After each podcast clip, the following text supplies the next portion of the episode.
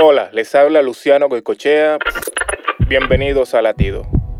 Es normal que cuando te golpeen en la mejilla, tú le regreses el golpe. Es una reacción natural, pero cuando alguien te golpea en una mejilla, luego en la otra, y aún no tomas represalias, eso es extraordinario. Podemos decir que es una reacción sobrenatural.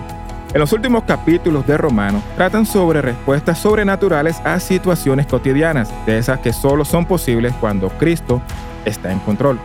Puedes pensar en un ejemplo de tu vida que ilustra el tipo de reacción que Pablo está pidiendo con cada una de las siguientes exhortaciones. Honrarnos unos a otros. Ser pacientes en la aflicción. No pagar a nadie mal por mal. No tomar venganza. Recuerda, cualquiera puede actuar como cristiano, pero se necesita un verdadero cristiano para reaccionar como Cristo. Para escuchar más latidos, visita